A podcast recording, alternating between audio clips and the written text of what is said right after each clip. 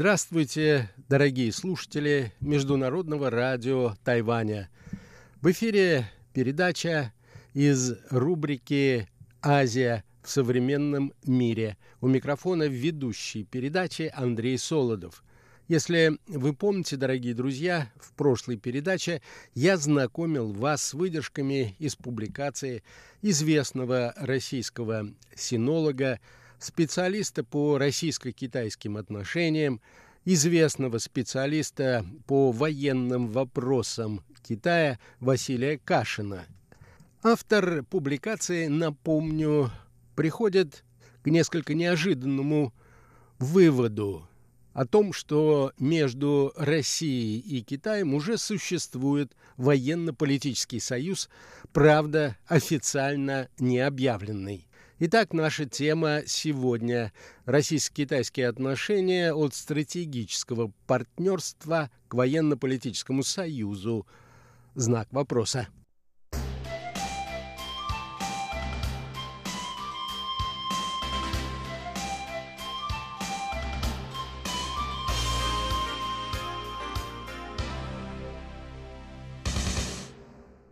С 2018 года пишет автор статьи, в военном сотрудничестве двух стран наступил новый этап. Россия, судя по всему, стала выступать за форсирование этого сотрудничества еще раньше. Вскоре после начала украинских событий 2014 года и начала долгосрочного конфликта Москвы с Вашингтоном. В 2017 году Россия инициировала подписание трехлетней дорожной карты двустороннего военного сотрудничества с Китаем. В позиции Китая поворот, видимо, наступил в 2018 году в связи с началом полномасштабной китайско-американской конфронтации, элементом которой стала торговая война – начатая администрацией Дональда Трампа. Чем характеризуется новый этап российско-китайских отношений в военной сфере, задает вопрос автор. Прежде всего, это новое развитие военно-технического сотрудничества с его полномасштабным распространением на сферу стратегических вооружений. Российское руководство признало, что помогало Китаю создать систему предупреждения о ракетном нападении. А это важнейший и наиболее чувствительный компонент системы управления стратегическими ядерными силами любой страны. Нам неизвестны конкретные параметры российского участия.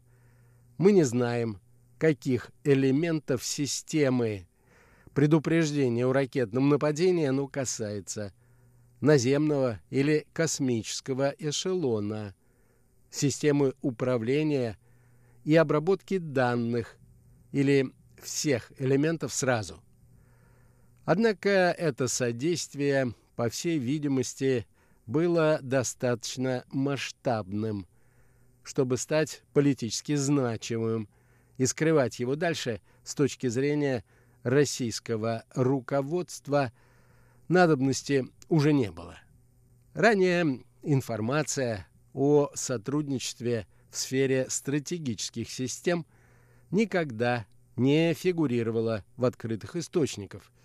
Было известно лишь, что страны широко сотрудничают в создании системы противовоздушной обороны и противоракетной обороны на театрах военных действий. Регулярные совместные учения сил ПРО на театре военных действий воздушно-космическая безопасность в форме компьютерной симуляции.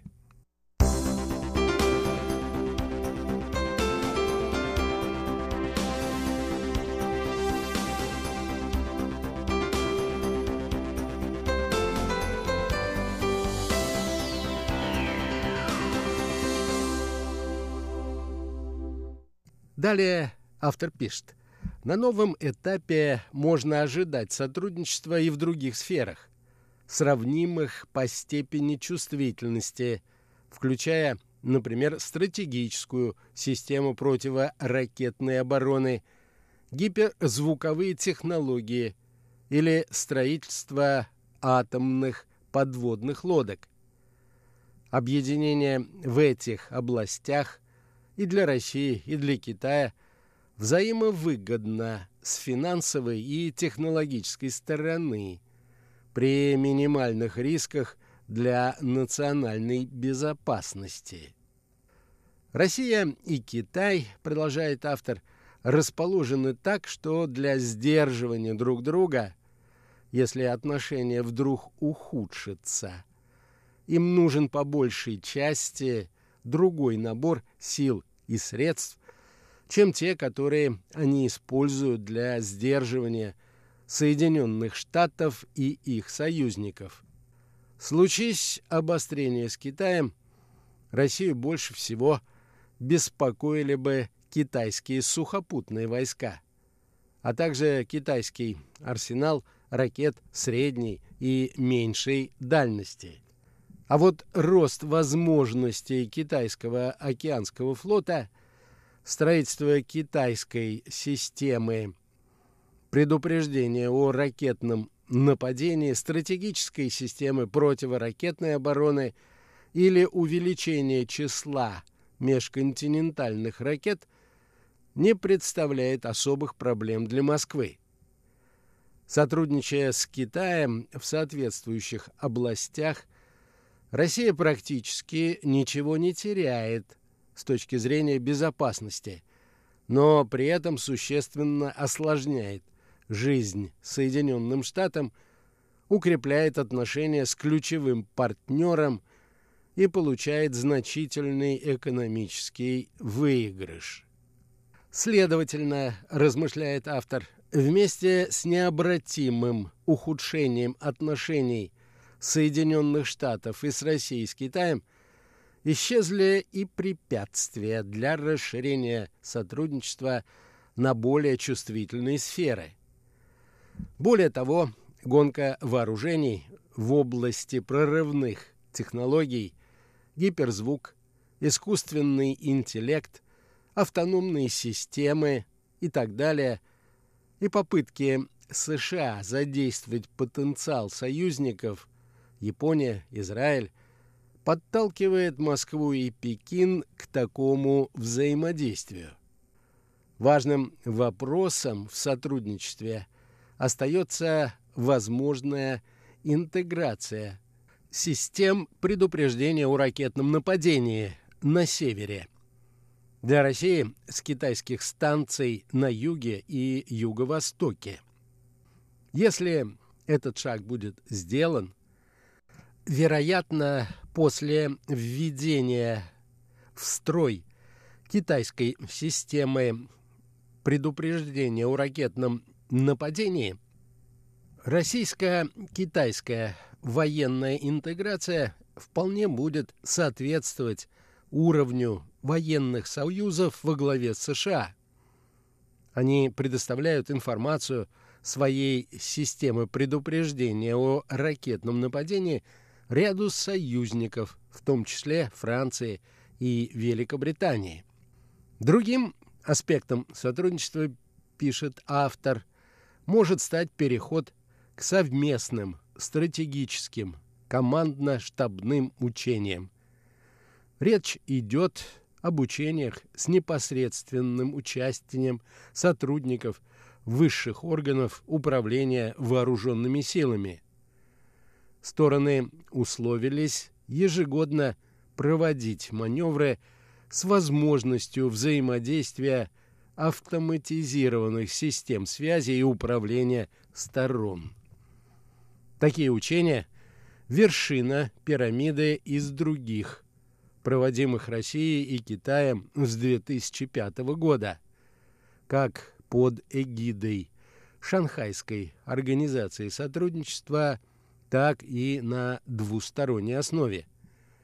Эти учения затрагивают практические вопросы взаимодействия различных видов вооруженных сил и родов войск двух стран.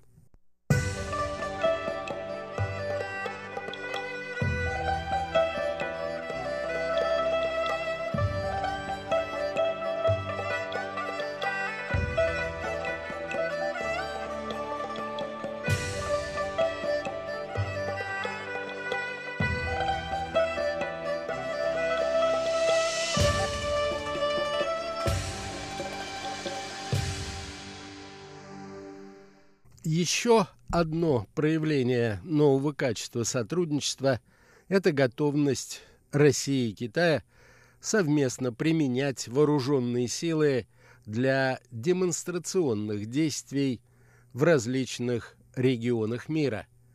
В 2017 году корабли китайского флота провели совместные учения с российскими коллегами на Балтике – вызвав недовольство ряда стран НАТО.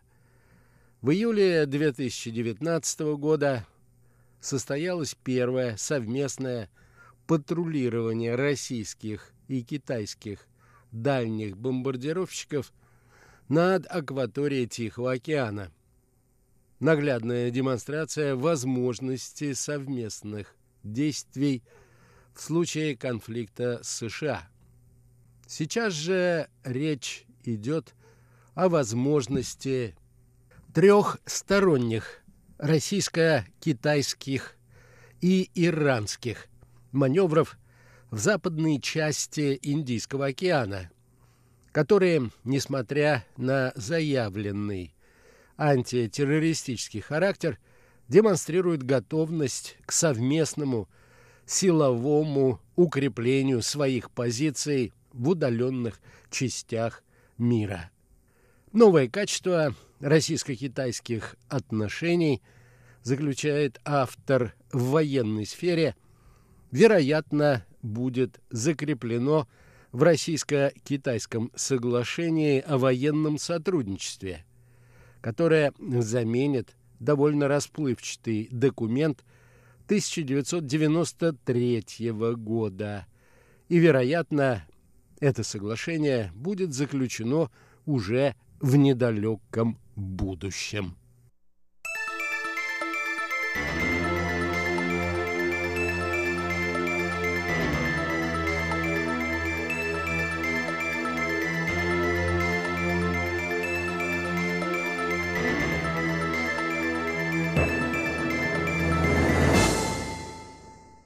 Надеюсь, дорогие друзья, что вы согласитесь со мной это заслуживающая внимания публикация.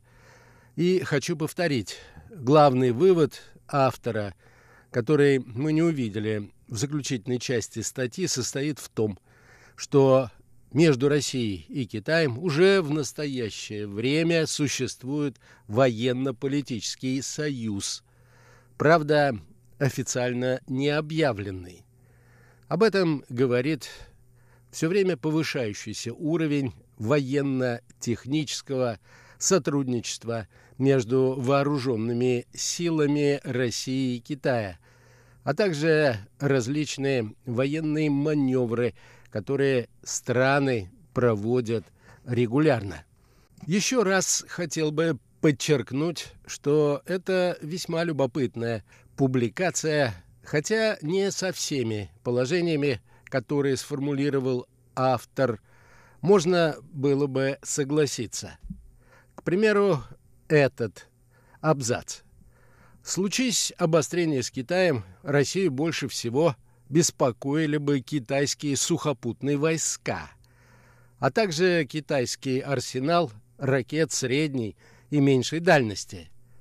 А вот рост возможностей китайского океанского флота – строительство китайской системы предупреждения о ракетном нападении, стратегической системы противоракетной обороны или увеличение числа межконтинентальных ракет не представляет особых проблем для Москвы.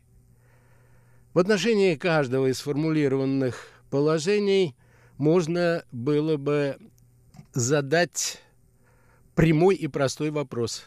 А почему? В случае обострения отношений, а тем более военного конфликта, все элементы военной мощи или слабости государства имеют первостепенное значение, включая и создание стратегической системы предупреждения о ракетном нападении, стратегической системы противоракетной обороны. Сюда же можно отнести и, наверное, арсенал межконтинентальных ракет. То же самое можно было бы отнести и к строительству океанского флота. Вряд ли можно забыть о том, что Россия и на дальневосточных рубежах является весьма значительной военной державой. Или еще один пассаж. Сотрудничая с Китаем в соответствующих областях, Россия практически ничего не теряет с точки зрения безопасности, но при этом существенно осложняет жизнь США, укрепляет отношения с ключевым партнером и получает значительный экономический выигрыш. И здесь логика автора тоже не представляется безупречной. Во-первых, зачем существенно осложнять жизнь кому-то? И во-вторых, ухудшение отношений, по крайней мере, между США и Китаем может не быть необратимым. Все происходившее на протяжении последнего времени говорит как бы об обратном, о нежелании Китая существенно осложнять жизнь Соединенным Штатам. Политика КНР в отношении США была скорее реактивной, чем проактивной. Китай явно хотел бы, чтобы нынешний кризис в отношениях между двумя государствами стал обратимым. Сказанное имеет прямое отношение к еще одной мысли, высказанной автором – Следовательно, пишет он, вместе с необратимым ухудшением отношений США и с Россией с Китаем исчезли и препятствия для расширения сотрудничества на более чувствительные сферы. Более того, гонка вооружений в области прорывных технологий и попытки США задействовать потенциал союзников подталкивают Москву и Пекин к такому взаимодействию. Разумеется, введение санкций со стороны США и их союзников одновременно против и России, и Китая является одним из факторов сближения между двумя крупнейшими государствами Восточной Азии. Однако хотелось бы напомнить, что во время пограничного конфликта между Россией и Китаем в марте 1969 года среди китайского оружия, оставленного на поле боя, было и оружие, не только изготовленное по технологиям СССР, но и сделанное в Советском Союзе.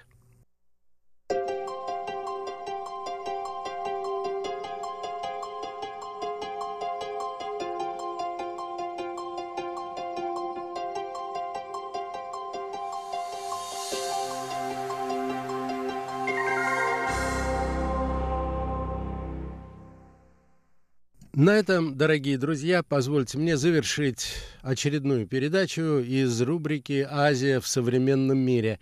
Сегодня я знакомчил, знакомить вас со статьей Василия Кашина, опубликованной на сайте Московского фонда Карнеги о российско-китайском военно-политическом сотрудничестве.